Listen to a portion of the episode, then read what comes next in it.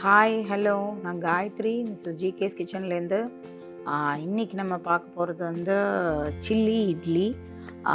என்னடா இட்லி அப்படின்னு யோசிக்காதீங்க. இட்லி இருந்துச்சுன்னா இந்த மாதிரி நம்ம பண்ணலாம். பசங்க வந்து பசங்களுக்கு வந்து நீங்கள் அது என்ன டிஷ்ஷு இட்லின்ற நேமே இல்லாமல் வேறு ஏதாவது ஒரு நேம் சொல்லி கொடுத்தீங்கன்னா கண்டிப்பாக சாப்பிடுவாங்க. பெரியவங்களுக்கும் இது ரொம்ப பிடிக்கும். இது எப்படி பண்ணணும் அப்படின்னு நான் சொல்கிறேன் இட்லியை வந்து நாலாக கட் பண்ணிக்கோங்க. நாலாக கட் பண்ணிவிட்டு அதை அதுக்கு வந்து ஒரு மேரினேட் நம்ம ரெடி பண்ணணும்.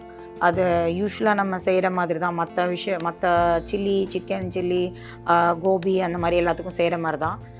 Maida cornflour salt soya sauce pepper oregano இருந்துச்சுன்னா ஆரிகானோ போட்டுக்கோங்க. அப்படி ஆரிகானோ இல்லைன்னா ஒன்றும் ப்ராப்ளம் இல்லை.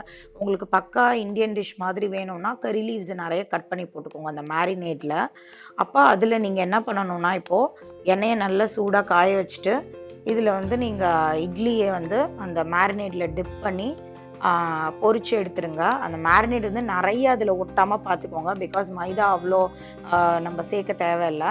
நம்ம அந்த இட்லியை பசங்களுக்கு வேறு ஃபார்மில் கொடுக்கறதுக்காக தான் நம்ம இந்த டிஷ் செய்கிறோம் ஸோ அதனால் அந்த மைதா ரொம்ப டிப் பண்ண வேணாம். லைட்டாக டிப் பண்ணி பொறிச்சு எடுத்துருங்க.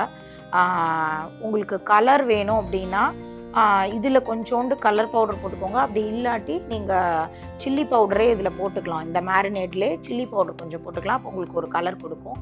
அப்போ நீங்கள் பொறிச்சு எடுத்துருங்க. பொறிச்சு எடுத்து தனியாக வச்சுருங்க. இப்போ என்னோடய பாட்காஸ்ட் முன்னாடி கேட்டிருந்தீங்கன்னா உங்களுக்கு தெரிஞ்சிருக்கும். சில்லி ஆயில் இருக்கும். அதே மாதிரி சில்லி பேஸ்ட் இருக்கும். அது ரெண்டும் இதுக்கு மஸ்ட்டு அது வந்து நீங்கள் என்னென்னா ஃபஸ்ட்டு வந்து ஆயில் நார்மல் ஆயில் ஊற்றி க்யூப்ஸாக நறுக்கின வெங்காயம் க்யூப்ஸாக நறுக்கின கேப்சிகம் அப்புறம் க்ரீன் சில்லிஸ் அப்புறம் கார்லிக் நிறைய பொடுசாக நறுக்கின கார்லிக் எல்லாத்தையும் நல்லா வதக்கிடுங்க வதக்குனது டிரான்ஸ்லூசண்ட்டாக அது வர்ற அளவுக்கு வதக்குனா போதும். அதுக்கு மேலே நம்ம வதக்க தேவையில்ல. அது வதங்கின உடனே அதில் கொஞ்சோண்டு சில்லி பேஸ்ட் போடுங்க. சில்லி பேஸ்ட் போட்டுட்டு அப்புறம் கொஞ்சம் சால்ட் சேர்த்துக்கோங்க.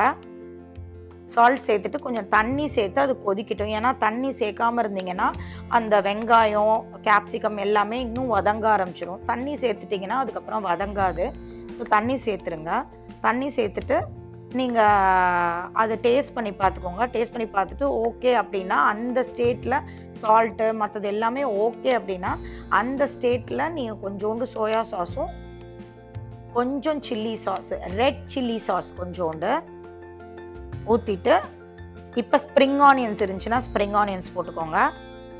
இதெல்லாம் போட்டு நல்லா கொதி வந்த பிறகு அந்த கொஞ்சம் தண்ணியாக இருந்தது கொஞ்சம் ட்ரை ஆகிடும் அதாவது ட்ரைனா ஒரு செமி கிரேவி ஸ்டைலில் வந்துடும் வந்த பிறகு நீங்கள் இந்த ஃப்ரை பண்ணி வச்சுருக்கிற இட்லி எடுத்து அதில் போடுங்க. அதில் போட்டு நல்லா சாட்டே பண்ணிவிட்டு இன்னும் கொஞ்சம் ஸ்ப்ரிங் ஆனியன்ஸை மேலே தூவிக்கோங்க. உங்களுக்கு இந்தியன் ஸ்டைலில் வேணும்னா நீங்கள் கொத்தமல்லியும் போட்டுக்கலாம். அதை பற்றி ஒரு பிரச்சனையுமே இல்லை. இப்போ நீங்கள் இதில் சாஸ் சேர்க்கறதுக்கு உங்களுக்கு விருப்பம் இல்லை அப்படின்னா வெறும் சில்லி பேஸ்ட் மட்டும் போட்டும் இதை பண்ணலாம். ஒரு ப்ராப்ளமும் இல்லை. டேஸ்ட்டில் வந்து கொஞ்சம் கூட குறைவாக இருக்காது. அந்த சோயா சாஸ் சில்லி சாஸ் எல்லாமே வந்து கொஞ்சம் ஆடட் அப் இதுக்காக தான் நம்ம என்றைக்கோ தான் சாப்பிட போகிறோம் இந்த மாதிரி ஃப்ரை பண்ணி. அதனால அதை சாப்பிட்றது ஒன்றும் ப்ராப்ளம் இல்லை. அந்த மாதிரி பண்ணி நீங்கள் நல்ல ஒரு அழகான பிளேட்டில் வந்து கார்னிஷ் பண்ணி கொடுத்தீங்க அப்படின்னா ஸ்ப்ரிங் ஆனியன்ஸ் வச்சு கார்னிஷ் பண்ணி கொடுத்தீங்கன்னா பசங்க வந்து ஃபோர்க்லேயே சாப்பிட்ருவாங்க இல்லை பெரியவங்களுக்கும் இது ரொம்ப பிடிக்கும். இட்லின்னு சொல்லாமல் வேறு ஏதாவது ஒரு பேர் சொல்லி நீங்கள் கொடுத்தீங்கன்னா கண்டிப்பாக சாப்பிடுவாங்க. ஸோ சாப்பிட்டு பார்த்துட்டு செஞ்சு பாருங்கள் சாப்பிட்டு பாருங்கள் சாப்பிட்டு பார்த்துட்டு எனக்கு இன்பாக்ஸ் பண்ணுங்கள் அண்ட் இன்னியோட தாட் என்ன அப்படின்னா நம்ம வந்து பாஸ்ட் நம்ம நிறைய பேருக்கு வந்து நம்மளை டிஸ்டர்ப் பண்ணுறது எது அப்படின்னா நம்மளோட பாஸ்ட் தான். அது வந்து நல்லதாக இருந்தால் கூட நல்லதாக இருந்தாலும் கெட்டதாக கெட்டதா இருந்தாலும் அந்த பாஸ்ட் தான் நம்மளை நம்ம ரொம்பவே டிஸ்டர்ப் பண்ணுது. ஃப்யூச்சரை காட்டிலும் நம்மளுக்கு ரொம்ப நம்மளை டிஸ்டர்ப் பண்ணுறது வந்து நம்மளோட பாஸ்ட் சந்தோஷமா இருக்கிற பட்சத்தில் அது என்னன்னா அது இப்போ இல்லையே அப்படின்னு நினச்சி நம்ம கவலைப்படுறோம். அது சோகமா இருக்கிற பட்சத்தில் நம்ம இவ்வளோலாம் கஷ்டப்பட்டிருக்கோமே அப்படின்னு நினச்சி கவலைப்படுறோம்.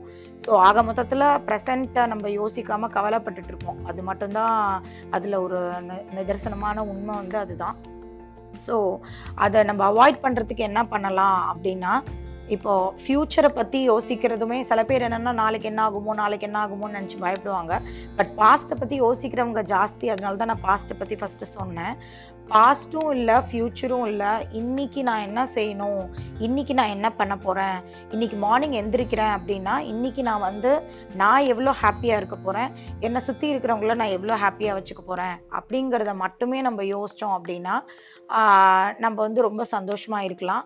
இன்னொன்று வந்து என்ன அப்படின்னா பாஸ்ட்டை நீங்கள் கிளிங் பண்ணிக்கிறதுனால உங்களுக்கு எதுவுமே கிடைக்க போகிறதில்ல இது வந்து நான் எனக்கும் சேர்த்து தான் சொல்லிக்கிறேன். உங்களுக்குன்னு சொல்கிறது உங்களுக்கு மட்டும் இல்லை எனக்கும் தான்.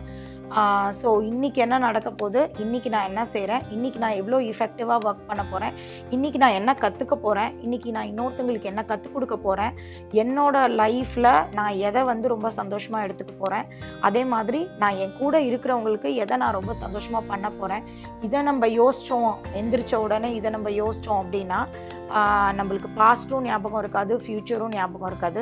நம்மளும் சந்தோஷமாக இருக்கலாம் நம்ம கூட இருக்கிறவங்களையும் ரொம்ப சந்தோஷமாக வச்சுக்கலாம். இது வந்து நானும் ட்ரை பண்ணிட்டு தான் இருக்கேன். நீங்களும் ட்ரை பண்ணுங்கள் ஏன்னா எத்தனை பேர் வந்து இன்னைக்கு பாஸ்ட்னால கஷ்டப்படுறீங்க அப்படிங்கிறது வந்து என்னால் இமேஜின் பண்ண முடியல. ஸோ என்னோட நான் பேசுகிற தாட் யாரோ ஒருத்தங்களுக்கு வந்து ஹெல்ப்ஃபுல்லாக இருந்தால் கூட ஐ வில் பி ஹாப்பி நான் I am also undergoing the same stuff so நானும் எதுவும் பெருசாக அச்சீவ் பண்ணிடலை.